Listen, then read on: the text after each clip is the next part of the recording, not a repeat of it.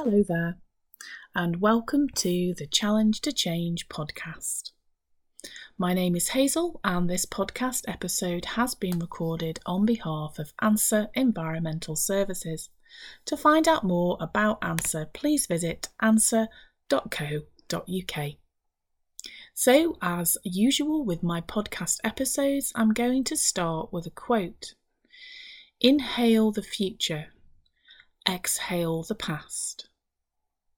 So just letting those words resonate and sit with you there for a moment. So those words were shared by Eckhart Tolle, and if you're unfamiliar with him, um, just uh, search for him on a, on a search engine. You can certainly find him over on YouTube. Um, but he um, wrote the famous book, The Power of Now, and it's definitely worth a read. I can absolutely recommend it. Um, he is described, um, if you search for him, as a spiritual teacher. But I would really describe him as somebody who encourages people to connect with the present moment. He talks about it as being conscious awareness, but it's often referred to as mindfulness. And really, all that means is living or existing in the present moment. And rather than worrying about the future or focusing on things that have happened in the past, it's about living life in the moment that you're in essentially the way I've described it is, is something of an oversimplification, but um, do do find out more if you are interested in doing so. So, with this in mind, you may have noticed that many um, of the podcasts that I share with you, including this one, of course, does gently tend to link the environment or connecting with planet Earth to the importance of fostering well being for yourself. And I believe that there is a clear link between connecting with the moment and connecting with planet Earth. I actually talk about this in episode 31, where I talk about finding ways in life to pause more and trying not to rush from one thing to the next. I also talk about um, in episode 32 about whether we should or could be a planet hero if we're feeling ill. And that episode basically indicates that, well, no, really, we can't. It is important to foster well being in ourselves first. So we need to feel healthy and well in order to help the planet.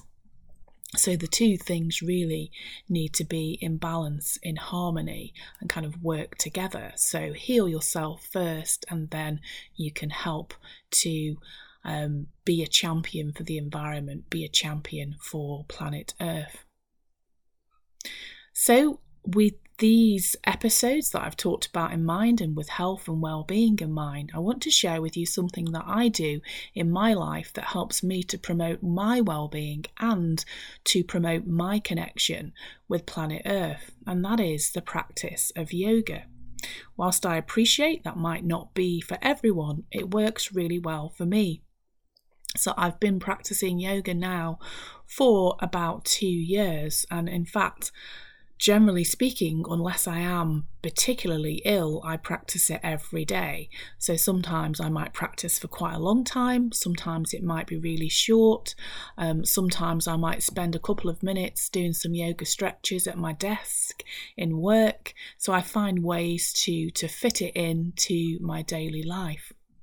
And I actually don't really see it as a hobby and I don't just see it as exercise. I kind of see it as as vital to my health and well-being and I, I kind of see it really as a as a I really I suppose a a map for my own life. The way that I live my life is influenced by my yoga practice and it really does help me to to slow down to be calm to pr- practice mindfulness or conscious awareness, as Eckhart Tolle describes it, or in other words, to connect to the present moment.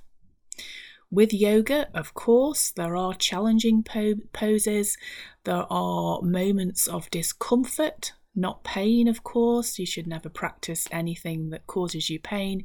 But there are, of course, yoga poses that are more difficult than others. So sometimes there is great challenge, and sometimes there is wonderful joy.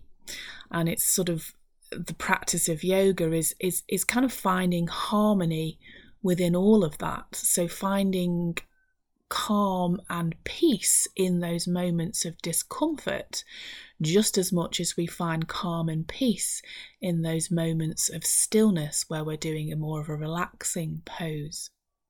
Of course, you can find out more about yoga if you just search online, but that's really how I would describe it. So for me, I practice yoga outside wherever I or whenever I can. Now, right now, uh, the weather is a little bit cold and rather wet, so it certainly doesn't lend itself to outside yoga practice. But I would definitely recommend it um, if it's something that you're interested in. So any any time that you can get outside, whether it's to practice yoga or walk or cycle or do some other form of exercise or just simply sitting and being in nature and noticing the environment around you. It's such a helpful thing to do. And what is also helpful, and again, the weather today definitely doesn't lend itself to that, but when it does, it's also very helpful to place your feet directly on the earth. Now, you might want to find a piece of earth um, in maybe in your garden or in a space that you know is clean and safe to put your feet directly onto. Um, but that's a really wonderful thing. So, again, I would practice yoga directly on the earth, in my case, on the grass in my small garden, rather than using a yoga mat. Um, and it's a wonderful thing to do. And I find through doing that, not only do I feel much calmer, but I also connect very deeply with planet Earth. And as I've already stated, of course, the yoga is just one way to connect. There are many, many others. It's really just about being in the moment, being in nature, and being in the here and now. In short, our well being matters, as does the well being of planet Earth. So, together, I hope we can find balance promote the health of ourselves, and help to promote the health of the planet. I really hope that you found something inspiring and useful within this podcast episode. If you have, please do feel free to like, share, and comment. I would, of course, love to hear from you. Thank you so much for listening, and I will check in with you all again soon. Bye for now.